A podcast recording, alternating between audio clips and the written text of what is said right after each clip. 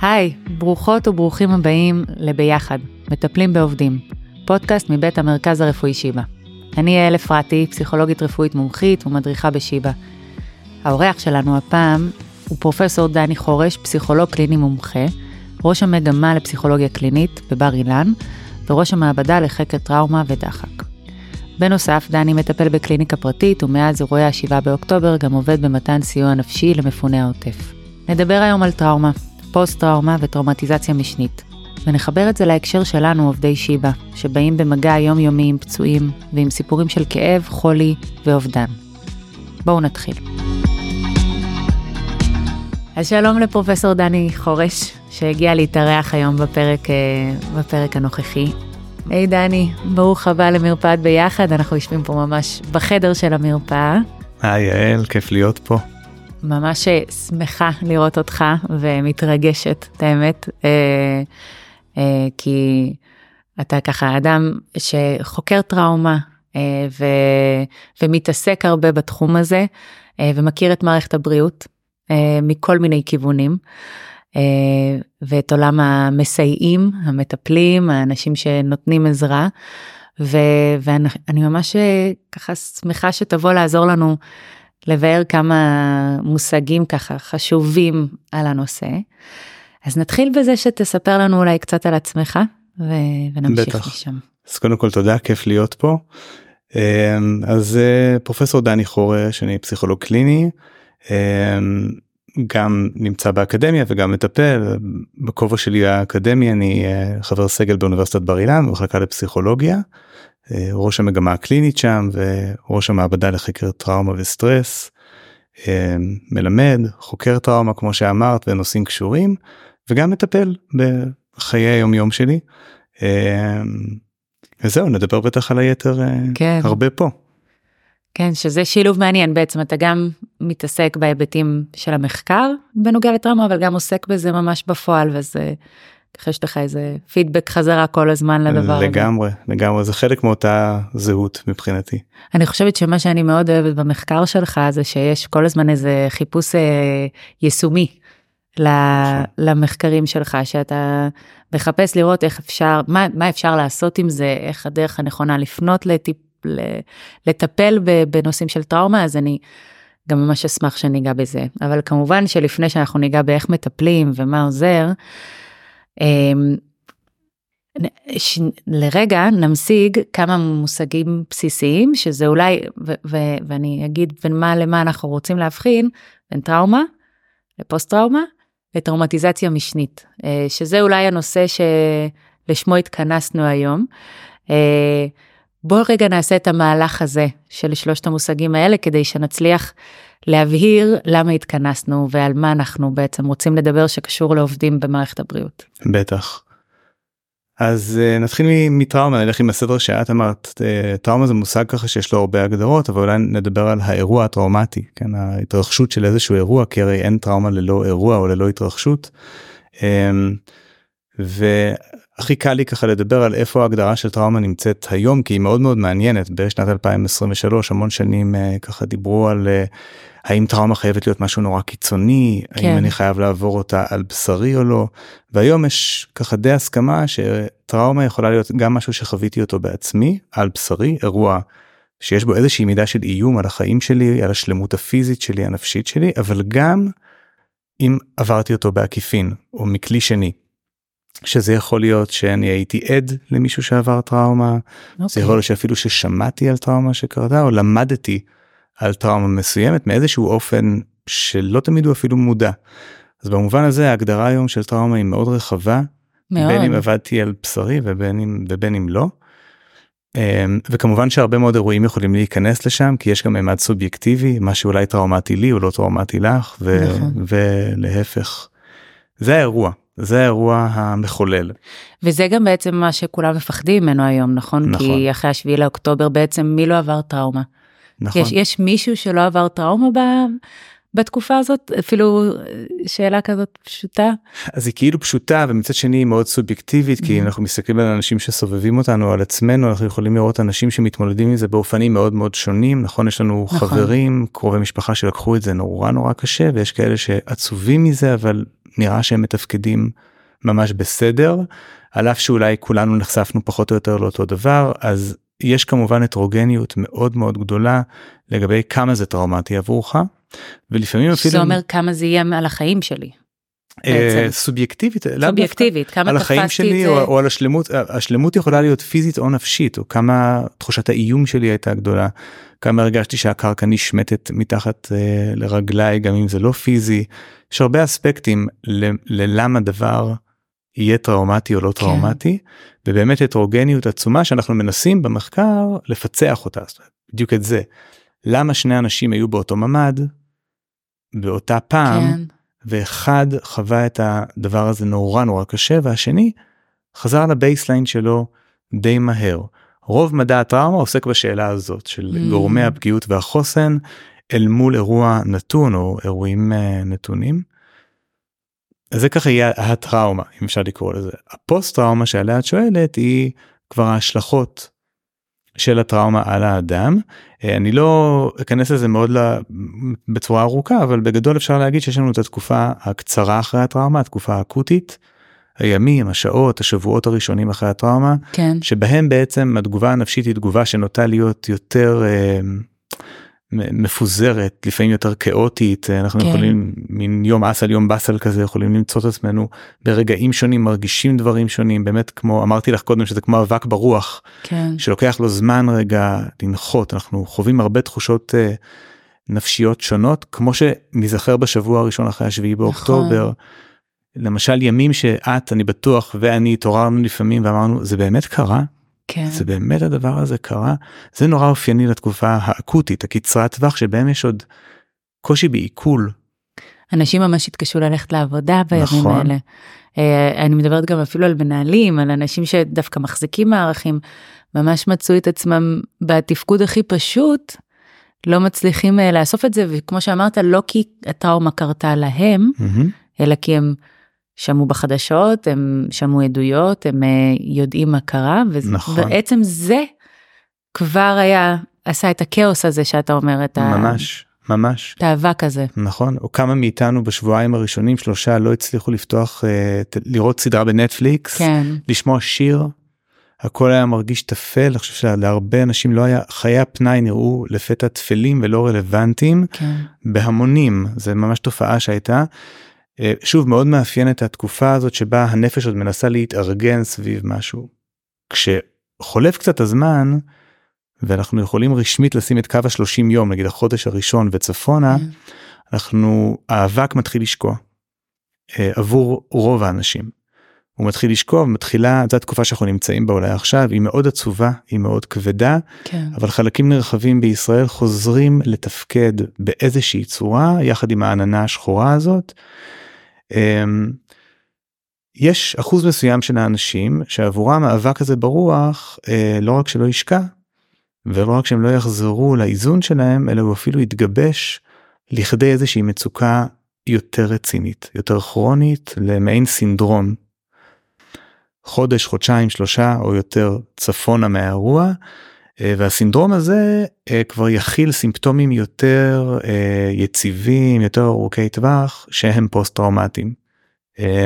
לפעמים עד לכדי מה שאנחנו קוראים לו PTSD שזה post traumatic stress disorder שזה בעצם ההפרעה הכרונית הפוסט טראומטי זה מיעוט מהאנשים צריך להגיד כן. אבל המיעוט הזה הוא מיעוט שצריך לשים לב אליו שיחווה סימפטומים מסוגים שונים של אה, חוויה מחדש, אה, מחשבות חודרניות, הימנעויות שונות מלחשוב כן. על האירוע, עוררות יתר, אה, תחושה שהרדאר שלי מאוד עדיין ב fight או flight, עדיין מחפש סכנות, השטחה רגשית לפעמים, תחושה לפעמים דיסוציאציה שזה בעצם חוויות של ניתוק, כאילו זה לא קורה לי, זה קורה במקום אחר. אלה כבר הסימפטומים היותר כרוניים. והיותר אולי רציניים יותר כבדים של פוסט טראומה שמיעוט מהאוכלוסייה יחווה ובו אנחנו רוצים לטפל ואת זה אנחנו רוצים למנוע.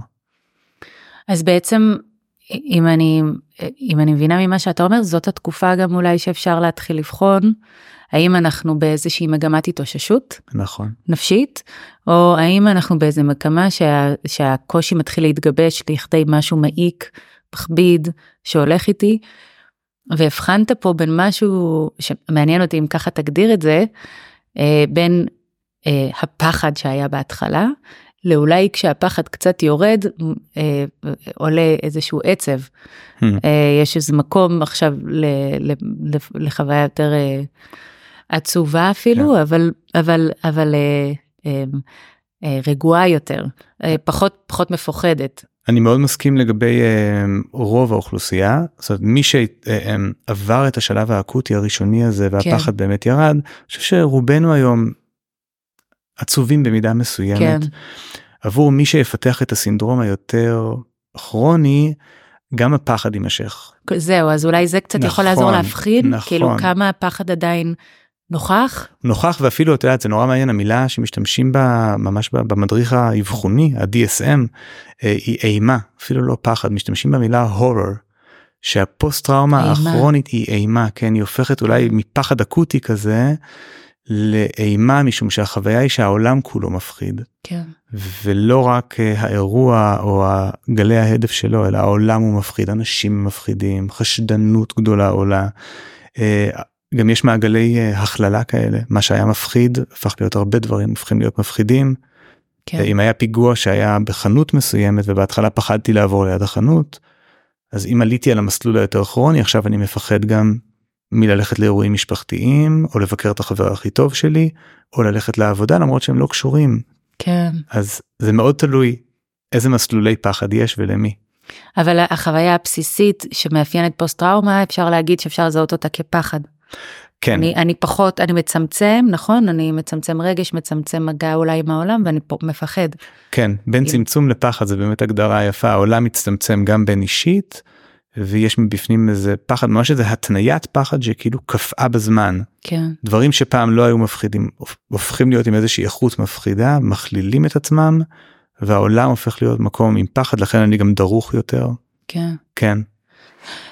ואז אנחנו נכנסים לעולם הזה של, ה, של העובדים בבית חולים, mm-hmm. נכון? ובעצם איפה הם נכנסים, מה קורה לעובד? העובד כמו שאמרת הוא בעצם עד, נכון? נכון. לטראומה, הוא, הוא נכלל בתוך ההגדרה הזאת, אפילו בצורה קצת יותר אינטנסיבית mm-hmm. מרק לצפות בזה בחדשות. נכון. אז, אה, אז איך זה נראה? יש בכלל הבדל בין טראומה לטראומה משנית? זה שונה? זה... אז באמת המונח הזה של טראומטיזציה משנית אה, נגזר מתוך ההנחה המבוססת למדי שטראומה היא דבר מדבק. Mm. הוא עלול להיות דבר מדבק. קודם כל אולי נתחיל אחורה רגשות יכולים להיות מדבקים יש okay. אוקיי. תופעה שקוראים לה emotional contagion הדבקה רגשית והיא לא שייכת רק לטראומה חוקרים אותה גם למשל לגבי בדידות. שיכולה להיות מדבקת, עצב יודע להיות מדבק, אגב לשמחתנו יש אפילו מאמר על זה שאושר יודע להיות מדבק, חוסן יודע להיות... זה גם משמח אתה אומר, כן, יש אני מנסה להכניס פה קצת אופטימיות, כן. אז רגשות יודעים להיות מדבקים אמ, ולא בגלל משהו מיסטי אלא יש יש כל מיני מנגנונים פסיכולוגיים שהופכים אותם לכאלה. טראומה נוטה להיות מדבק. קשור נגיד לאמפתיה? זהו, אז טראומה יש לה מאפיינים אולי מדבקים במיוחד, אה, משום שהיא מאוד מאוד חושית. Mm-hmm. התגובות לטראומה וגם האירוע הטראומטי יש להם מאפיינים מאוד חושיים של ריח, של מראה, של פלשבקים. ככל שמשהו חושי יותר הפוטנציאל המדבק שלו אולי יותר גדול משום שבעצם אם אני מספר לך כרגע סיפור מאוד קשה שקרה לי את קודם כל מדמיינת אותו. כמו סרט נכון אני, אני מתאר אותו כסרט את מדמיינת אותו כסרט ולטראומה יש איזשהו מאפיין מדבק. טראומטיזציה משנית היא בעצם אה, תופעה שם על לתופעה הזאת שטראומה יודעת להיות מדבקת בין אנשים. אה, לא רק רופאים ומטפלים אלא גם אה, בין בני זוג, okay. אוקיי. אה, הורים וילדים, מה שנקרא העברה בין דורית, דור שני, דור שלישי, אנחנו מכירים את זה בישראל היטב, ועוד שלל קשרים קרובים שבהם אדם אחד עבר את הטראומה יותר מקרוב, השני שמע, למד, הרגיש, דמיין, וספח לתוכו משהו מהטראומה של הזולת. Mm. אם את שואלת איך זה נראה, גם איך זה נראה וגם כאילו בעצם, אתה אמרת זה דרך כל מיני מנגנונים פסיכולוגיים, נכון. ואני, נכון, אני חושבת על אמפתיה, אה, שבגדול אנחנו רגילים לחשוב עליה גם כדבר מאוד נדרש. נכון. וחשוב וטוב, בטח לאנשים ש... נכון. נכון אז אז קודם כל לגבי איך זה נראה זה בעצם אני אתן לזה אולי בצורת דוגמה כן. בביטוי הכי קלאסי של זה הכי טהור של זה זה שנגיד את תספרי לי אירוע מאוד מאוד קשה שקרה לך, ותספרי לי אותו בצורה מאוד חיה. כן. ו... שזה בטח קורה כל הזמן לעובדים פה, בוודאי, כן? בוודאי. מעובדי ניקיון עד לרופאים שכל נכון. הזמן נתקלים בעצם באנשים שגם יש צורך נכון? לאנשים ששרדו בוודאי. אה, אירועים כאלה לספר את הסיפור שלהם נכון, נכון? הם מאוד רוצים. רוצים עד. ב- הם ב- רוצים עד אז הם כזה הם לא כל כך שמים אפילו לפעמים לב מי, מי בדיוק נכון נכון ואם את מספרת לי אה, משהו מאוד קשה שקרה לך ואני מאזין בקשב רב ובאמפתיה כמו שאמרת אז בש... אם הדבר הזה קורה מספיק זמן ומספיק חזק ייתכן מאוד שאני אתחיל בעצמי לחשוב על מה שקרה לך אולי בדרכי הביתה אולי כשאני מניח את הראש על הכרית כן. uh, בוודאי בין בני זוג כן אם ניקח נשים שחיות עם לוחמים הלומי קרב. אישה שישנה ליד אדם שבלילה במשך חודשים או שנים מתעורר מסיוטים או צועק דברים שקשורים לטראומה מתוך שינה יכולה בהחלט גם להתחיל לפתח uh, סיוטים משל עצמה על אירוע שבו היא לא הייתה. ו... ממש כמו לגבש זיכרון שהוא לא שלה. ממש ככה, והוא שלה ולא שלה. כן. אמ, וכשאת אומרת אמפתיה אז באמת שניסו ככה כבר בשנות ה-90, אפילו קצת לפני, להבין אה, אז איך זה קורה שזה מדבק.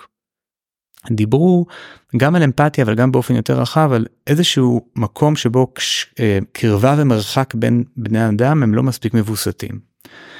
אה, למשל באמת אם אני באיזה אובר עמדה אמפתית ונכנס לאיזו הזדהות נורא מלאה איתך ולא מצליח רגע גם לצאת משם לפעמים ולשאוף אוויר.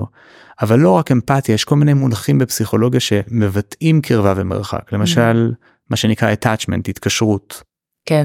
אנשים יש להם סגנונות התקשרות שונים לבני אדם מימי ינקותם.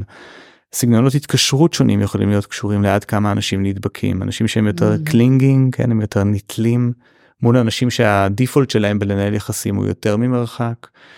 אה, דיפרנציאציה כאילו כמה אני יודע להיות ביחסים עם מישהו אחר ולשמור גם על הזהות שלי בזמן שאני בקשר. Mm. יש אנשים שנורא קשה להם הם מאבדים את עצמם בתוך קשר ונכנסים לסימביוזה. ויש אנשים שיודעים לשמור שם על איזשהו בלנס. בעצם כל הדברים האלה ועוד מדברים את היכולת של בן אדם להיות אה, עם עצמו ועם אחר בעת ובעונה אחת באיזושהי באיזושהי לשון מאזניים ככה מאוזנת כן. והרבה אנשים לא מצליחים וכשיש טראומה הם עוד יותר לא מצליחים כי הם נורא מרגישים שהם רוצים לעזור okay. אוקיי. מנסים לדמיין ולשאול את השאלה נכון. מה אני רוצה לשאול מה עבר על יעל אני חייב להבין את זה מה עבר עליה. אני עוצרת אותך כי אתה, כן. אתה אומר משהו שממש אני שומעת אותו הרבה מהעובדים. כאילו יש איזה העובדים פה בבית חולים נורא רוצים לעזור לפצועים שמגיעים לכאן mm-hmm. ולהיות איתם ולהיות באמת. כלומר אה, זה גם בוא נודה על האמת זה נותן לנו משמעות וזה נותן לנו להרגיש סיפוק אנחנו אנחנו באמת רוצים לעבוד טוב לעשות את זה כמו שצריך ויכול להיות שהמקום הזה לפעמים. אה, חוצה את הגבול הזה שאתה מדבר עליו אני לא יודעת אם גבול זאת המילה mm-hmm. שאתה שנכונה לכל המימדים האלה של נפרדות והתקשרות כן. נכון דיברת על כל מיני מימדים. אה, שהוא שהוא שהוא כאילו דוחק אותי שגם יש משהו ברצון הזה שקצת דוחק אותנו. ליותר ממה שאולי צריך נכון מתאים. בטח אני חושב ש, שכן ו, וחלילה שלא יתפרש שמה שאני אומר פה הוא נגד אמפתיה. כן. אני חושב שאמפתיה זה כלי חיוני זה לא שהוא טוב הוא חיוני כדי לעשות איזושהי עבודה טיפולית של רופא של אחות של מיילדת של פסיכולוג של עובד סוציאלי זה, זה לא משנה. אבל אני חושב שהמילה האיזון האמפתי הוא מאוד מאוד חשוב היכולת שלי בעצם להיות גמיש להיכנס פנימה ולצאת החוצה כן. להיכנס פנימה ולצאת החוצה אבל אני רוצה גם לסבך את זה ולהגיד שלא הכל זה אמפתיה אלא בעצם גם תמונת המראה שלה של איזשהו ניתוק וריחוק. אוקיי. וגם את זה אנחנו לפעמים פוגשים אצל צוותים רפואיים או צוותים מטפלים. בעצם מה שאנחנו יודעים מהמחקר וגם מהקליניקה זה שכשאני ניצב מול בן אדם עם סיפור קשה אז תגובה אחת היא באמת להיות באיזה אובר אמפתיה ולהיכנס ככה לבוץ כן. האמפתי ותגובה שנייה יכולה להיות שאני מאוד מגן על עצמי ודווקא עושה איזה cut off איזה כזה ללכת הצידה. כן. שתי התגובות האלה נפגשות באותו מקום. אה, משום ששתיהן מדברות מבחינה מסוימת איזשהו פוטנציאל הדבקה. גם כשאני נמנע ממשהו כן. אני מאוד מאוד חושב אותו ומפחד ממנו.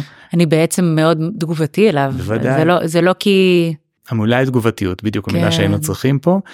ולכן אנחנו מדברים על איזושהי נקודת אמצע שהיינו רוצים להביא את הרופא או הפסיכולוג או המיילדת אליה שהיא נקודה חמקמקה צריך להגיד זה קל להגיד את זה בפודקאסט אבל נכון, אפשר תכף לדבר אולי על, על איך לנסות לייצר אותה אבל היא לא נקודה פשוטה ואנחנו עובדים עליה שוב ושוב ושוב בתור אנשי מקצוע בתוכנו צריכים לעבוד עליה.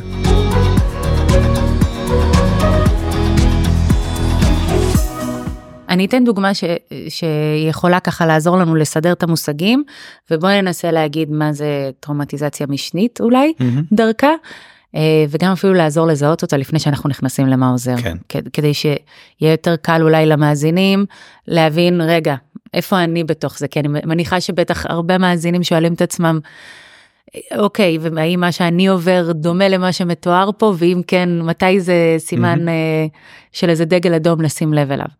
אז אה, למשל, יש לנו אה, דוגמה שחוזרת על עצמה הרבה פעמים, זה אה, עובד שהוא לאו דווקא מטפל, אני חושבת שזה בעיקר קורה דווקא לא לפסיכולוגים ולא עובדים סוציאליים, שנפגש עם אה, פצוע, והוא יכול להיות אה, אח, אחות, אה, מרפאה בעיסוק, אה, הידרותרפיסט, מלווה משפחתי, אה, מזכירה, ש, שנתקל בפצוע ונותן לו את השירות שהוא צריך לתת לו כמסייע פה בבית חולים, ומתחיל לשמוע מהפצוע את הסיפור, את מה קרה לו.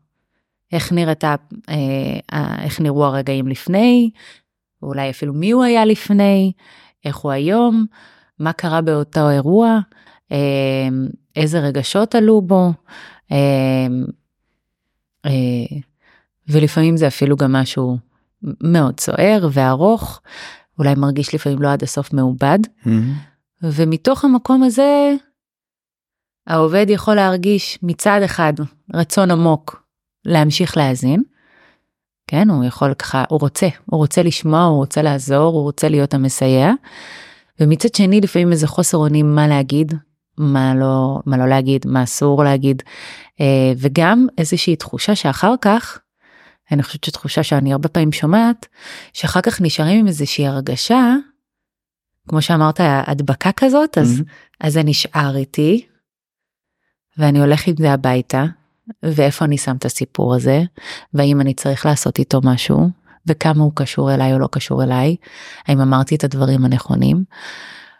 זה, זה נכנס לתוך הקטגוריה של אה, טראומטיזציה משנית, או מתי זה נכנס דבר, כזה לתוך קטגוריה כזאת? מהמם. אז אני חושב שהמילה היא מתי כי אולי אנחנו צר- אולי אנחנו צריכים לדמיין שהעובד הזה לאו דווקא שמע את זה נגיד פעם אחת אלא אני מדמיין אותו חוזר לעבודה למחרת ופוגש עוד פעם את הבן אדם נכון. הזה כפי שקורה הרבה בבית חולים או אפילו שעה אחר כך. או שעה אחר כך ויש כאילו איזה חשיפה חוזרת גם לדבר נכון. הזה יש איזה דינמיקה שנוצרת ושיכול להיות שבתוך הדינמיקה הזאת אה, אולי קצת כמו בוץ תובעני אה, אה, נהיה כבר איזה משהו שמת, שמקדיש את הסאה זאת אומרת שלאט לאט כן.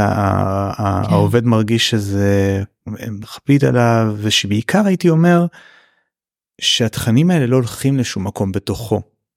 אנחנו צריכים אה, כאנשי מקצוע יש לנו כמו כליות כאלה שצריכות לעבד את, ה, את החלקים הטוקסיים אנחנו עושים כל הזמן איזשהו processing בתוכנו לחומרים אנחנו בלנדרים כולנו כל אנשי הטיפול אנחנו מעבדים לא רק פסיכולוגים אנחנו מעבדים חומרים בכל מיני צורות ואם כן. החומר הזה נשאר תקוע בתוכנו ללא תנועה רק מתווסף ומתווסף כחומרים קשים לכל אדם יש לימיט.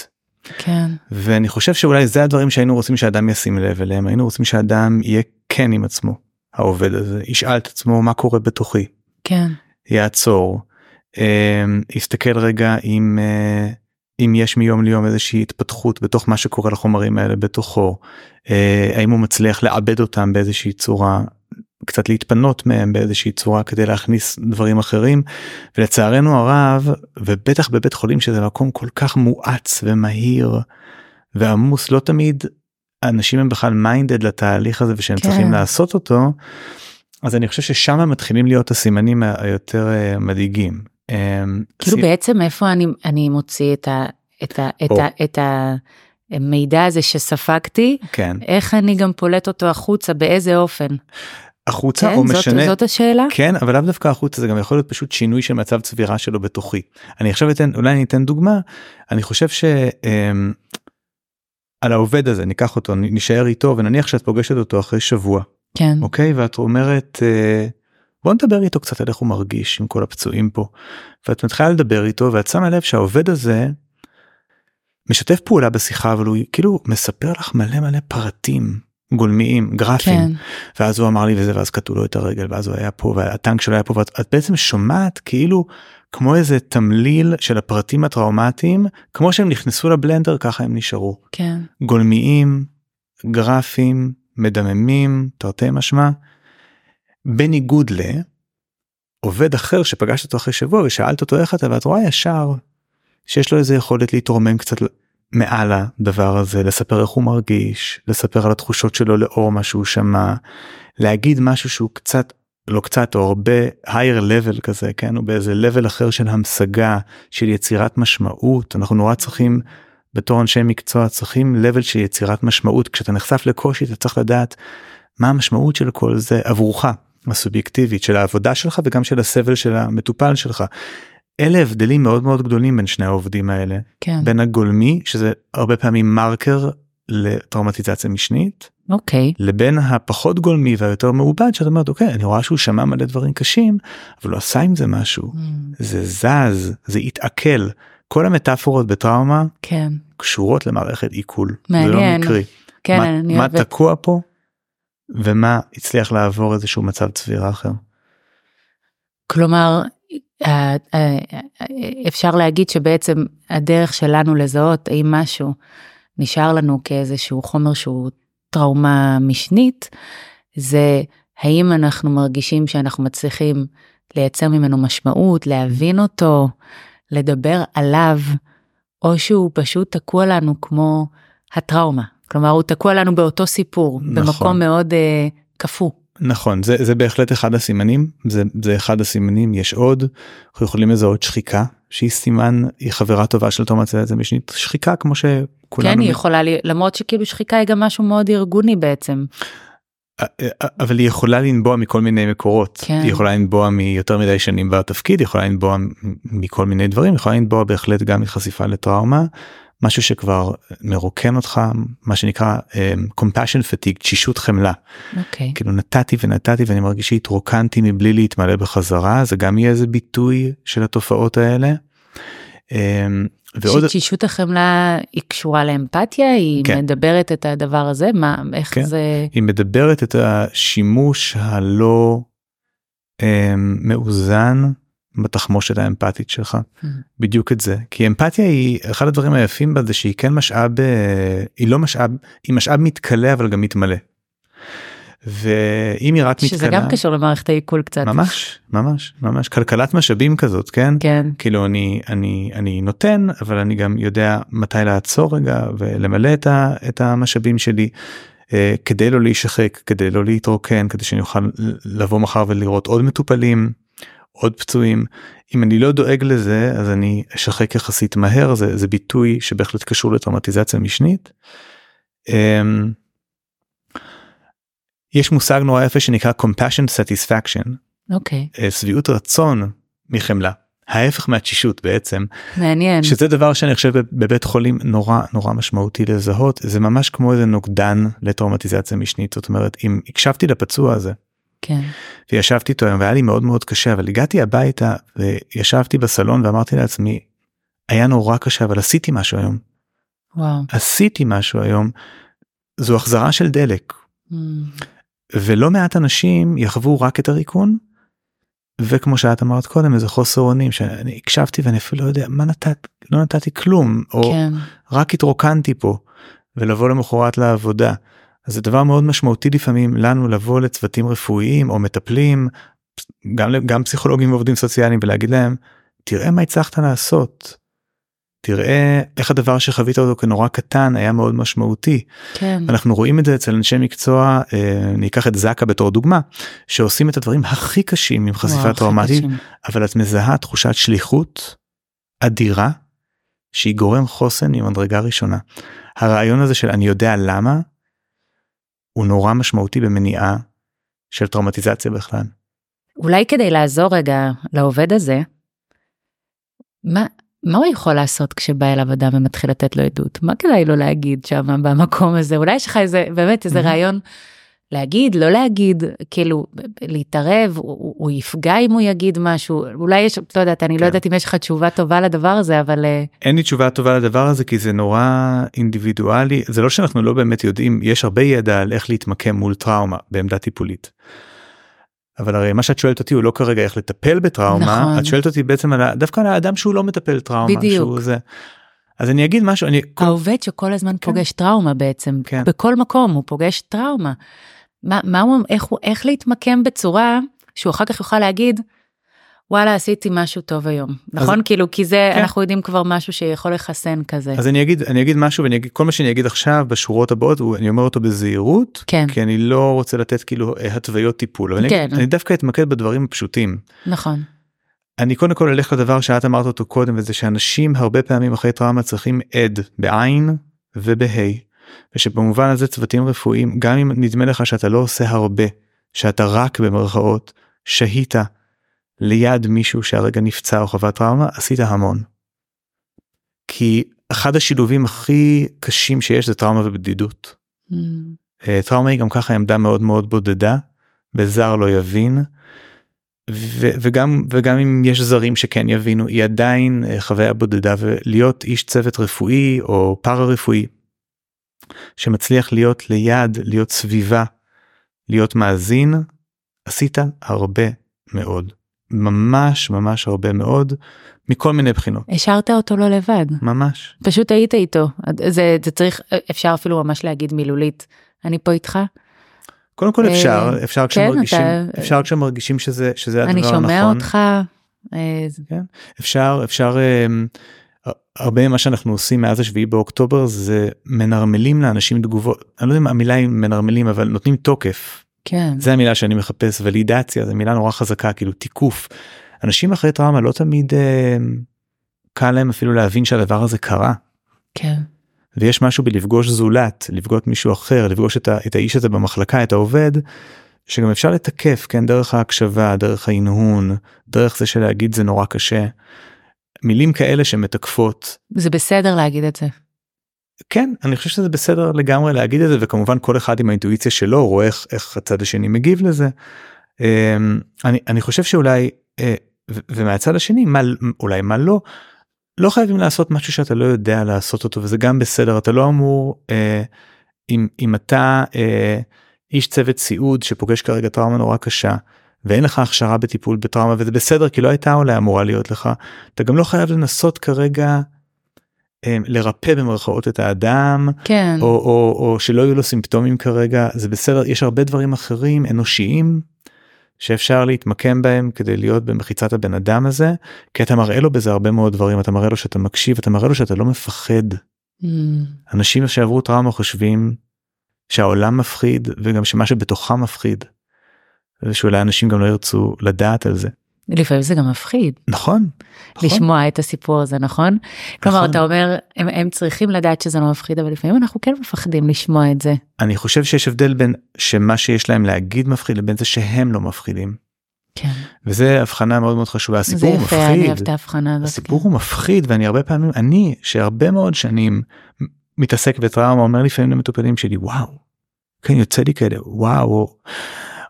תגובות פחד מאוד מאוד מהבטן בטח. אמ, כאילו מה עברת?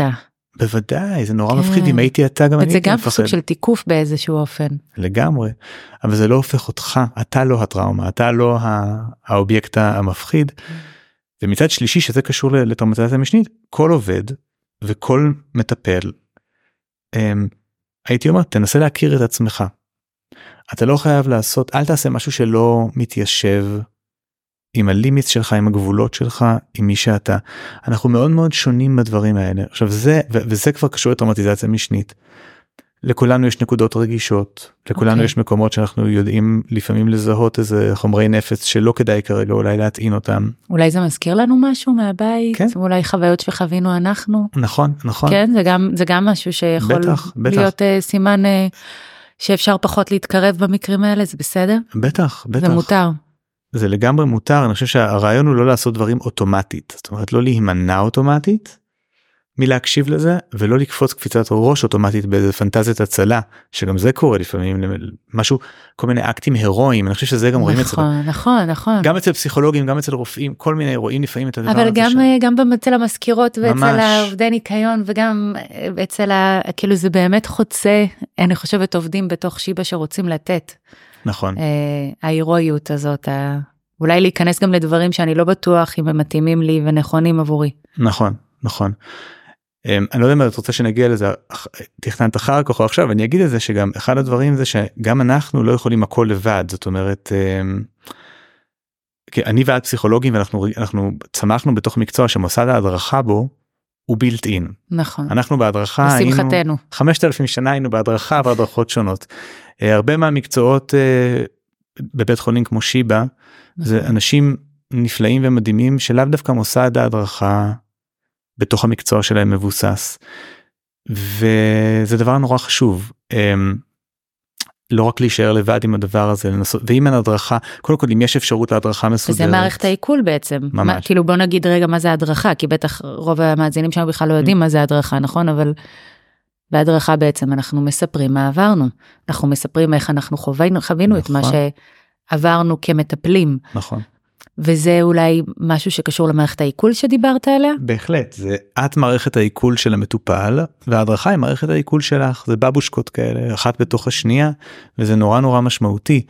אמ, כדי להעלות את הדברים להייר לבל הזה למשמעות לא תמיד קל ליצור משמעות לבד לפעמים אני צריך לספר לך כן. משהו ואת תהדהדי לי משהו.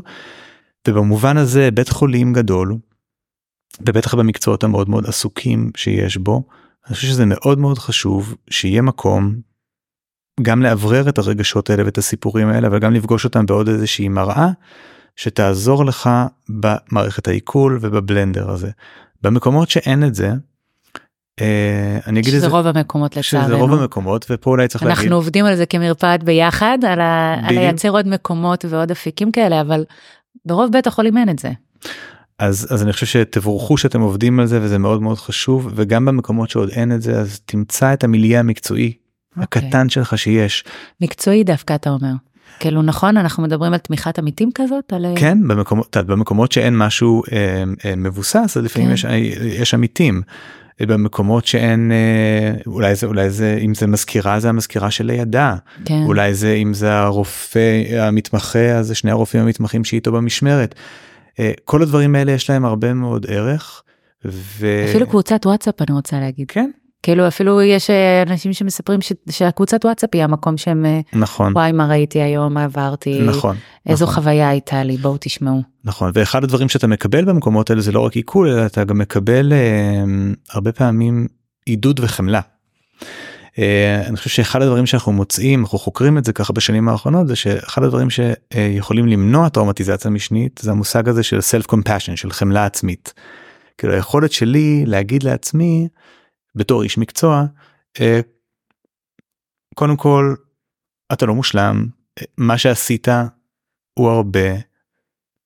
אמ, אל תיבהל מהחולשות שלך מהמקומות שבהם פגשת איזה סיפור ואתה נורא עכשיו ככה נורא מכווץ. שנייה זה בסדר יש לזה סיבה אה, להיות באיזשהו מקום סלחנות כזאת. סלחן נכון? כלפי עצמך. חמלה עצמית אפשר כן, להגיד יש כן בזה. כן סלחן כלפי עצמך רך כלפי עצמך קשוב לעצמך.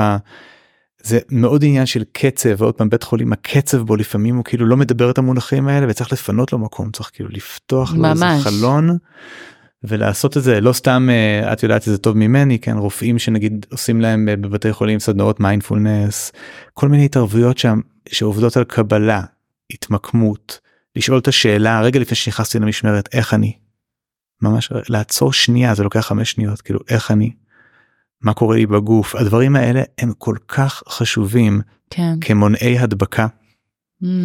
לא רק כמונעי הדבקה אבל בהקשר הזה הם מאוד מאוד מאוד חשובים כי הדבקה עובדת על אוטומטיות כמו כל וירוס על אפס מחיצות ובעצם בעצם זה שאני שואלת רגע איך אני נכנסת עכשיו ליום העבודה שלי בבוקר או אני שואלת את עצמי בסוף היום איך אני יוצאת מכאן אז אני כאילו שוברת משהו באוטומט זה, זה בעצם משהו שאת מה, אתה, מה שאתה אומר? את שוברת משהו באוטומט את מבררת uh, את מידת הפגיעות שלך היום.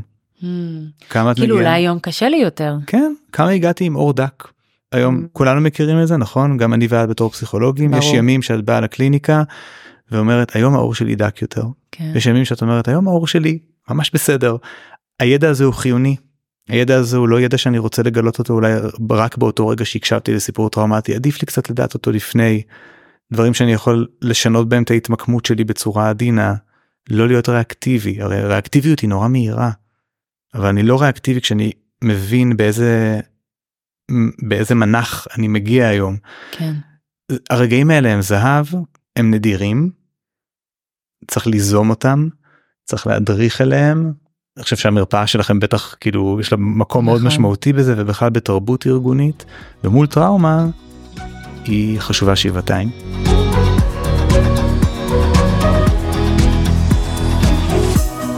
טוב אנחנו מגיעים אה, לקראת הסיום של הפרק אה, לא בגלל שסיימנו לדבר לתחושתי כי יש עוד כזה אושר שאפשר להגיע אליו אבל אני רוצה רגע לנסות לארגן לנו את כל מה שדיברנו עליו כי דיברנו ממש על המון דברים אז ש- ש- שיישאר לנו איזה משהו מסודר מתוך זה. אז התחלנו בלדבר על טראומה ולהגדיר קצת את הפחד והבעתה והאימה כמו שקראת לה שמופ... שמגיעה עם האיום הזה. אה, ההתפוגגות שלה לאורך הזמן, וכשהיא לא מתפוגגת והופכת להיות תסמונת שנקראת PTSD. אה, ואז נכנסנו קצת לאיך זה נראה אצלנו במפגש שלנו, כי בעצם טראומה גם יכולה לקרות מעדות שנייה, אז יש לנו גם את הטראומה המשנית, שאיתה אנחנו מתמודדים פה כעובדים הרבה פעמים.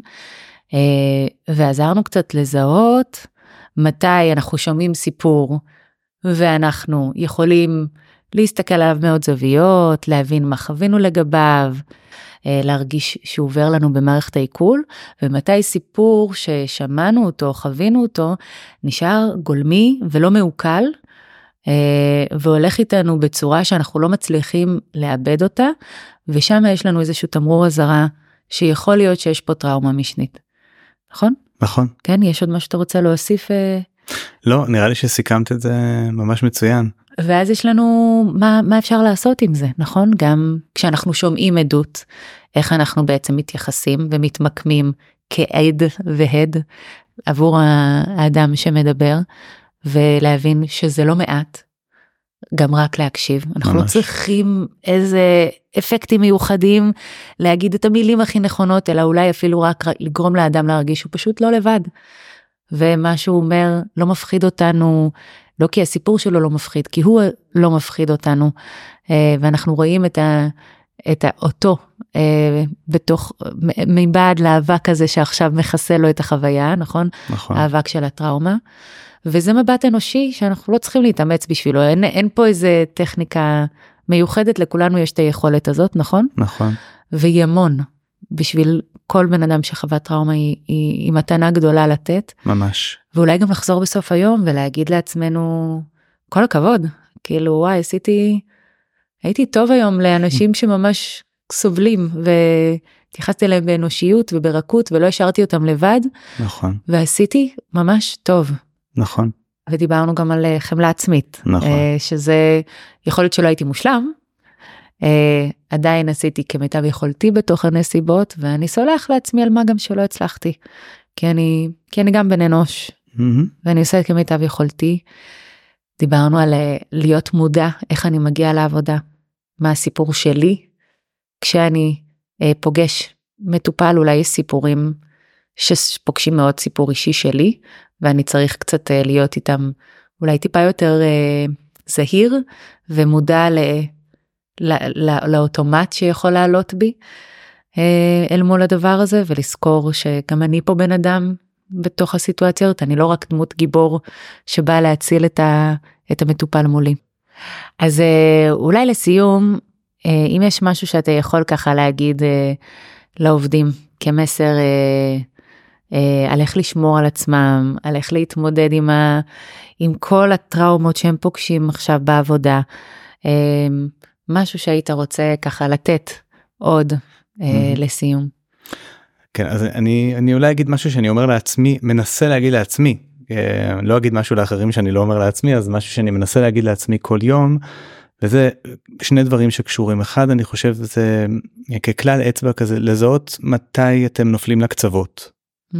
כי בדיוק בסיכום ככה שאמרת עכשיו אז באמת סימן שני קצוות קצה אחד הוא איזה קצה של uh, חוסר מאובחנות כן איזה הזדהות שהיא בחוסר מאובחנות וככה איזה שקיעה כן. שקיעה אל עבר השחיקה.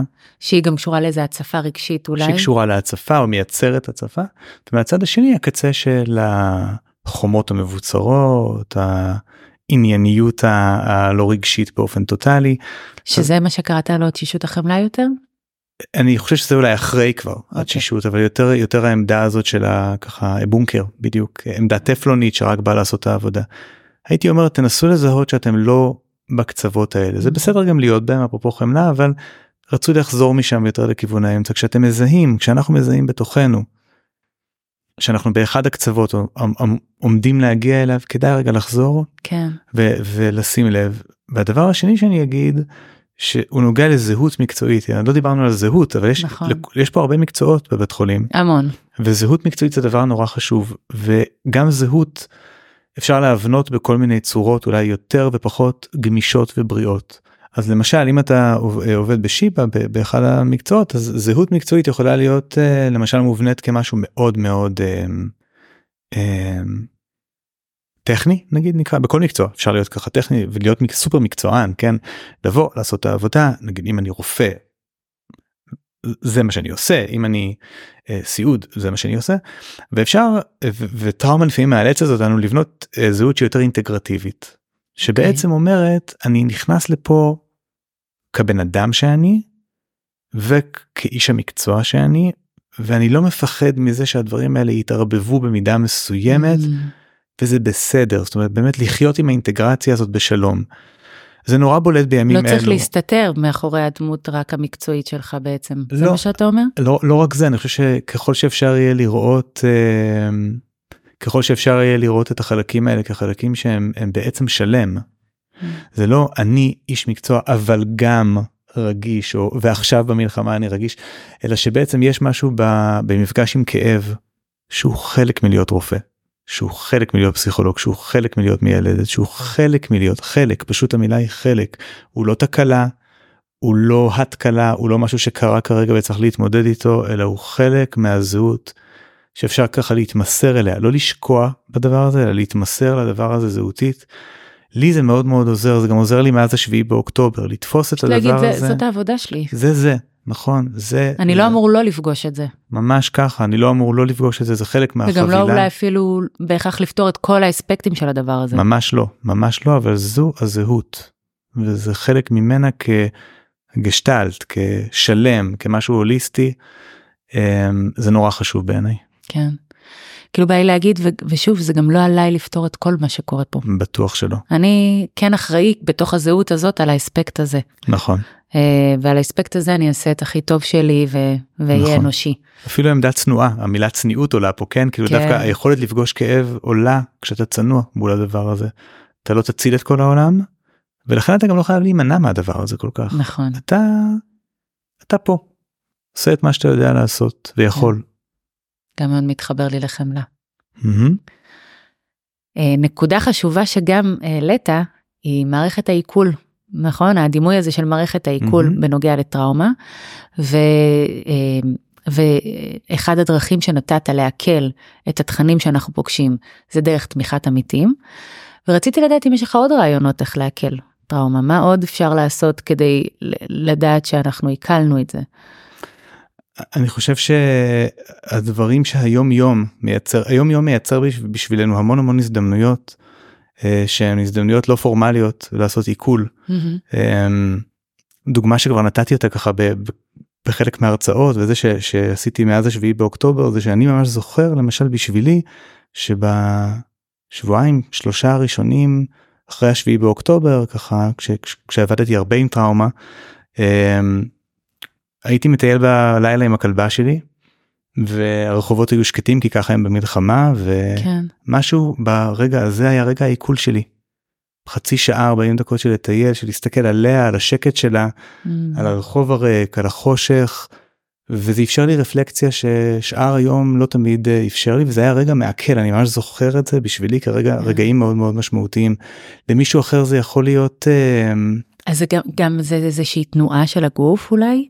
יכול להיות יכול שזה ייצר להיות, את זה כן. יכול להיות שזה בחסות השקט יכול להיות שזה משהו לא השקט. מילולי שעשה בשבילי יש משהו בבעלי חיים בעיניי שהוא לפעמים מדהים בה במקום הזה אחרי הרבה שעות של מלל במהלך היום אבל זה יכול להיות למישהו אחר אה, אה, וגם לי היה רגעים של לשהות עם הילדים שלך או עם הבת זוג שלך כן. אה, לספר לפעמים ל, ל, לחבר או, או לבן בת זוג לא על הפרטים של מה היה היום עם הטראומה אבל על זה שהיה.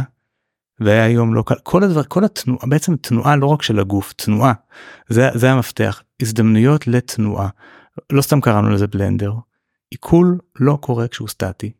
תנועה אתה מתכוון ממש לרוץ לא ולנער את הגוף? לא או תנועה שגם, תנועה גם במובן הסימבולי של המילה. כלומר דיבור, גם אבל לא חייב רק, גם נכון? ולא חייב לה, כל דבר שמזיז את החומרים האלה אין לי זה כמו מטאפורה כן.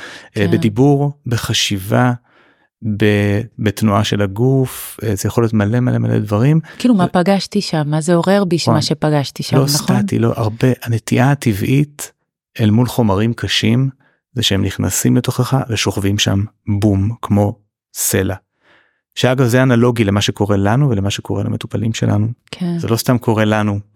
התהליכים פה הם תהליכים מאוד מקבילים בדיוק, כן, זה נכון. ממש אה, מזכיר, נכון? מאוד אנחנו צריכים איזה עד שיגרום לנו להרגיש פחות בודד אולי, אה, בוודאי אולי מישהו שפשוט יקשיב, ורגע ממש. יעזור לנו אולי אפילו ליצוק משמעות למה נכון. שאנחנו עושים, נכון? נכון גם- נכון ולהיעזר כל כל עובד וכל עובדת בשיבא שיעזרו במה שהם גם מכירים שעזר להם תמיד Mm, אה, לא הכל התחיל עכשיו במלחמה אנחנו מכירים את עצמנו אם נסתכל קצת מה עוזר לנו להתמודד מה עוזר לנו כן, כשאיבדנו מישהו יקר. כן אני בחודשיים האלה שואל כל, לפעמים אנשים שמתמודדים עם, עם אירועי המלחמה איבדת פעם מישהו? וחלקם אומרים לי כן את אימא שלי לפני אה, 20 שנה את אבא שלי לפני 15 שנה ואני לפעמים שואל אותם מה עשית Mm. איך הזזת אז חומרים אני זוכר שיש לנו כוחות, יש לנו מאיפה. ויש רפרטואר גם כן, שבעצם לא הכל נלמד מאפס כן, אה, לא הכל התחיל בעבודה במפגש עם הפצוע כן, התמודדות עם קושי התחילה לפני אתה כבר הזזת את החומרים האלה בכל מיני צורות אבל לא שייכת אותם אולי לעבודה המקצועית שלך. לא, לא בבית חולים זה בחיים הפרטיים באזרחות וזה בבית חולים לא נכון.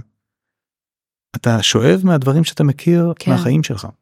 וזה המשאב הכי טוב שיש לך יותר מכל פסיכולוג. ואולי אני, כן זו הזדמנות גם להגיד שאפשר גם לפנות למרפאת ביחד, לעבד בטח. את הדברים. גם, גם, זה, גם זאת אחת האפשרויות במקרה שמרגישים שבאמת משהו שם לא מסתדר. אה, ש, שמה שאני רגיל לעשות לא עובד לי. לגמרי אנחנו בעד אה, שאפשר גם ללכת, גם אפשר פשוט לארגון כזה של מה עכשיו אני, בטח איך להתמודד טוב בטח יותר. ואפרופו גם המרפאה שלכם ברור שכל מה שאנחנו מדברים הוא בגבולות מסוימים ואם אתה מרגיש שאתה מאוד במצוקה או שזה לא הולך אז גם אליכם וגם בכלל אני אומר לאנשים שהם לא כן. בשיבא כאילו ת, בוודאי תמיד תזהה איפה אתה מרגיש שכבר קשה לך לבד או הכלים האלה האינטואיטיביים פחות עוזרים לך ואפשר לעזור גם במצבים של מצוקה יותר קשה. כן. המון המון תודה, דני, על השיחה הזאת. אני מרגישה שהיא הצליחה להקיף המון. מקווה שלא הצפנו מדי את המאזינים. ושיש מצד שלי עוד כל כך הרבה גם אה, מקומות שהייתי רוצה לקחת עוד את השיחה הזאת אה, ו- וללמוד. אה, אז ממש ממש תודה לך שפינית את הזמן, בשמחה. וחלקת איתנו את כל הידע העצום הזה. ו- וזהו, אני מאחלת לנו ימים שקטים. אמן. תודה לך על העבודה החשובה שלך.